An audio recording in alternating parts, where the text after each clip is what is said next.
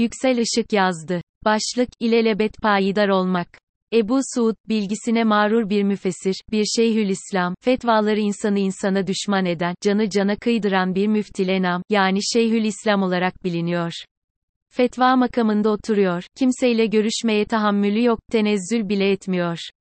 Günlerden bir gün, makamına, dört yamalı bir hırkaya bürünmüş, anasır donunu giyinmiş dervişlerden biri çıka gelmiş. Makamın kapısında rastladığı mollaya demiş ki, efendiye arz et, bir selam vereceğim, bir soru soracağım, ayaküstü cevabını dinleyip gideceğim.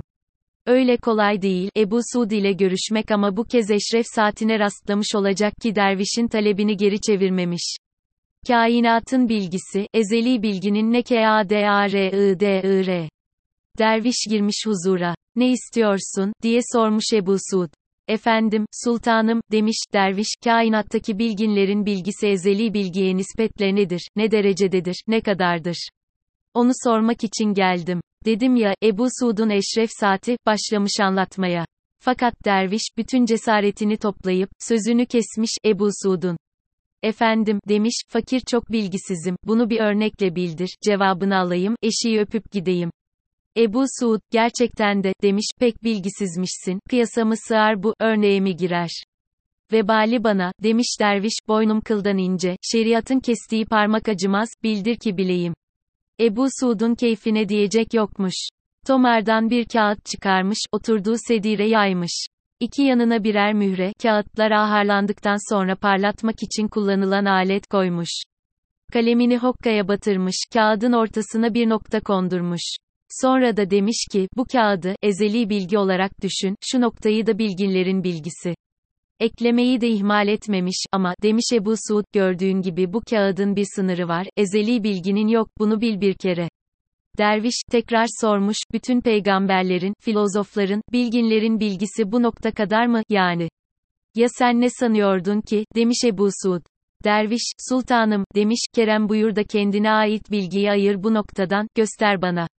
Ebu Suud, derviş, demiş, gerçekten pek cahilmişsin, benim ilmim nedir ki bu noktadan ayırıp sana gösterebileyim. Bunun üzerine derviş demiş ki, madem öyle, nedir bu sizdeki benlik? Bu ki bir neden. Sonra da çıkıp gitmiş. Fevkalade M-Ü-S-A-A-D-E-Y-E mazhar olmak. Böyledir, iktidar gücünü elinde bulunduranlar, kendilerini sonsuz kudretin timsali olarak görür, kılıçlarının iki tarafının da keskinliğiyle övünürler. Bununla da kalmaz, kendilerinin, fevkalade müsaadeye mazhar, bir kişilik olduğuna da inanırlar. Ola ki, kral çıplak, diyen olursa da onun anasından emdiği sütü de burnundan getirirler.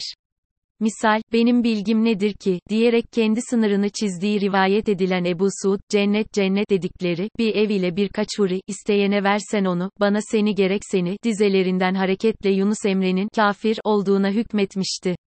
Dünyanın, Yunus'u yeniden keşfetme çabası içinde olduğu bu günlerde kimsenin Ebu Suud'u hatırlamıyor oluşu, gözünü iktidar hırsı bürümüşlerin kıssadan hisse çıkarması için yeterli olur mu acaba? Olmayacağının ipuçlarını Ekrem İmamoğlu'na yönelik yaptırımlardan görebiliyoruz.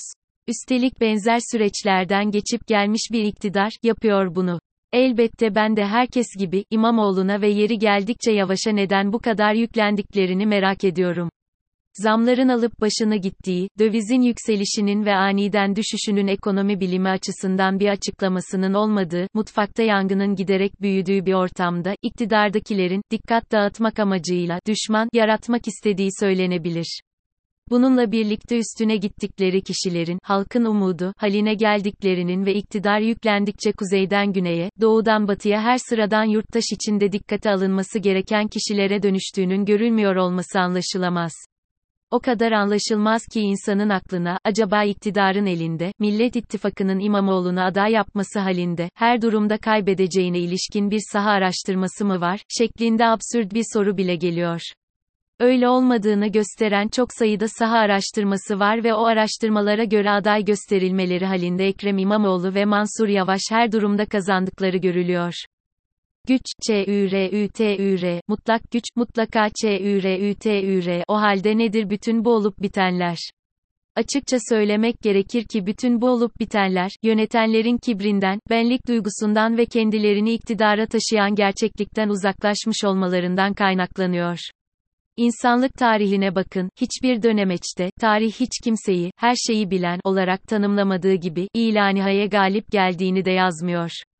İkinci Mehmet'i Fatih yapan şey, gücün mutlak olmadığını, bilecek kadar ayaklarının yeri basması ve gemilerini karada yürütmenin mümkün olduğunu bilecek kadar bilimsel bilginin ışığında yürümüş olmasıydı. Kanuni'yi Viyana kapılarında döndüren ise tarihin akışını kavramaktan uzaklaşmış olmasıdır. Viyana kapılarında başlayan, güç, çürütür, mutlak güç, mutlaka çürütür, tezinin önüne Sakarya'da geçilmiş olması, rastlantı değil, yeniden bilimsel bilginin rehberliğine ve halkın ferasetine olan güvendir. Tarihimizin her aşaması, benlik duygusuna batmış, kibrin içinde görülmez hale gelmiş, her şeyi bildiğini sanan iktidarların, geri dönülmez bir yenilgi sürecine girdiğine ilişkin tecrübeleri içerir. Biliriz ki, naçiz vücutlar, elbet bir gün toprak olacaktır, asıl olan kişilerden vareste, ilelebet payidar, olacak bir alem kurmaktır.